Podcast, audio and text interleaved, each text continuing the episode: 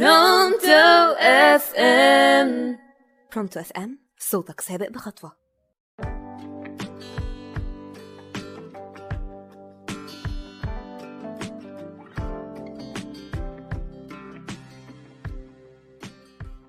مساء الخير عليكم معاكم أحمد شكري من برنامج تاكسي الأفكار. بوصل لكم بيه أفكاري وخبراتي وتجاربي في الحياة على راديو Pronto FM هل عمرك أخدت قرار وندمت عليه؟ أكيد في أوقات كتيرة أخدت قرارات من هنا وبعدين ما شاء الله تكتشف على طول إنك بوظت الدنيا. يعني عملت حاجة ما كانش المفروض تعملها أو إنك ما عملتش حاجة في الوقت اللي المفروض كنت تعمل فيه حاجة.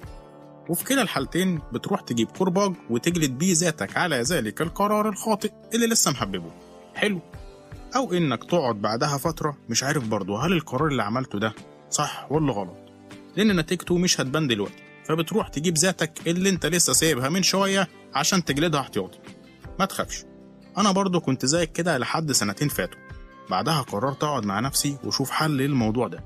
وفي الآخر وصلت لحل سحري يخليني آخد قرار من غير ما أندم عليه خالص مهما حصل. وده هيبقى موضوع حلقتنا النهارده.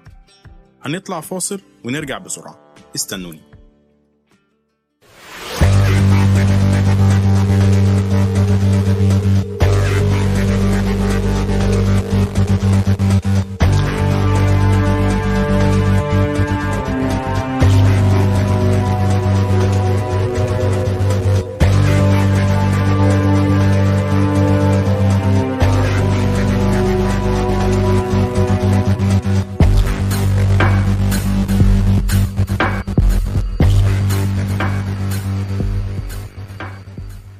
Pronto FM. Pronto FM صوتك سابق بخطوة. ورجعنا لكم تاني. وهنتكلم عن إيه هي بقى الوصفة السحرية اللي توصلت لها بعد تعب السنين عشان أبطل أندم على أي حاجة عملتها سواء صح أو غلط. ورقة وقلم بقى واكتب ورا يا صديقي. بص خلينا نتكلم بالعقل وبالمنطق. أنت عشان تاخد قرار ويطلع صح بنسبة 100% لازم تكون بتعرف الغيب. حلو. طيب هل انت بتعرف الغيب؟ أكيد لا. ما هو انت مش إله يعني. يبقى من البديهي إنك أي حاجة هتعملها بتحتمل الصواب والخطأ صح؟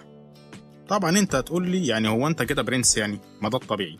ولكن الفكرة إن أنا بجلد ذاتي لأن بحس ان كان ممكن أعمل حاجة أحسن من كده أو أخد قرار تاني يغير مجرى الأحداث. أقول لك اتقل عليا بقى. إحنا كده يا دوب بنحط رجلينا على بداية الطريق.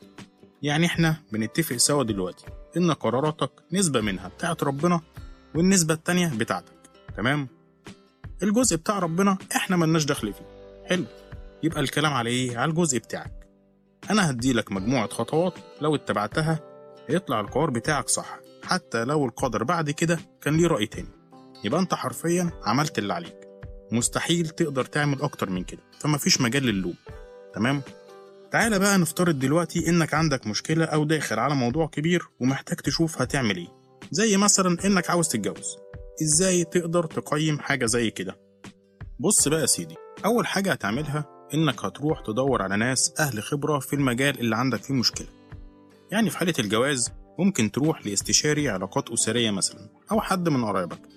أنت عارف ومتأكد إنه فاهم كويس وعنده خبرة في مواضيع الجواز وشاف كتير. وهتشوف بقى واحد واتنين وتلاتة. بس حاسب عشان هنا سر الخلطة الناس دي لازم تكون عارف ومتأكد إن هما نضاف من جوه وبيحبوا الخير ومساعدة الناس. لأن في واحد يبقى عارف الصح فين بس يوديك البحر ويرجعك عطشان عشان هو مش حلو من جوه. كمان لازم تكون متأكد إن مفيش مصلحة بتجمع بينك وبينهم سواء دلوقتي أو بعدين. في المجال اللي أنت رايح تسأل فيه. ليه بقى؟ لأنه في الغالب هينصحك تبعا لمصلحته. يعني تخيل بتقول لواحدة قريبتك عايزة اتجوز تشوري عليا بإيه؟ وهي عندها عروسة جوه. على أحسن الأحوال الناس في الوقت ده بتنصحك نصيحة تكون في صالحك وفي صالحهم في نفس الوقت. يعني لو رايح لواحد عنده فكرة مشروع وبيدور على مستثمر وأنت قلت له معايا فلوس وعاوز أشغلها هيقول لك إيه؟ تعال عندي أولى. هو مش وحش بالعكس هو هيكسبك وهيكسب هو كمان. لكن هو أصلا لو ما عندوش أفكار لمشاريع أو أي نوع بيزنس كان هيدور لك على أعلى بيزنس تاخد منه أعلى ربح بغض النظر عن مجاله. وصلتك الفكرة؟ يبقى أنت كده استشرت ناس كتيرة خبرة في المجال اللي أنت عاوزه ونفوسهم صافية ومفيش بينكم مصلحة.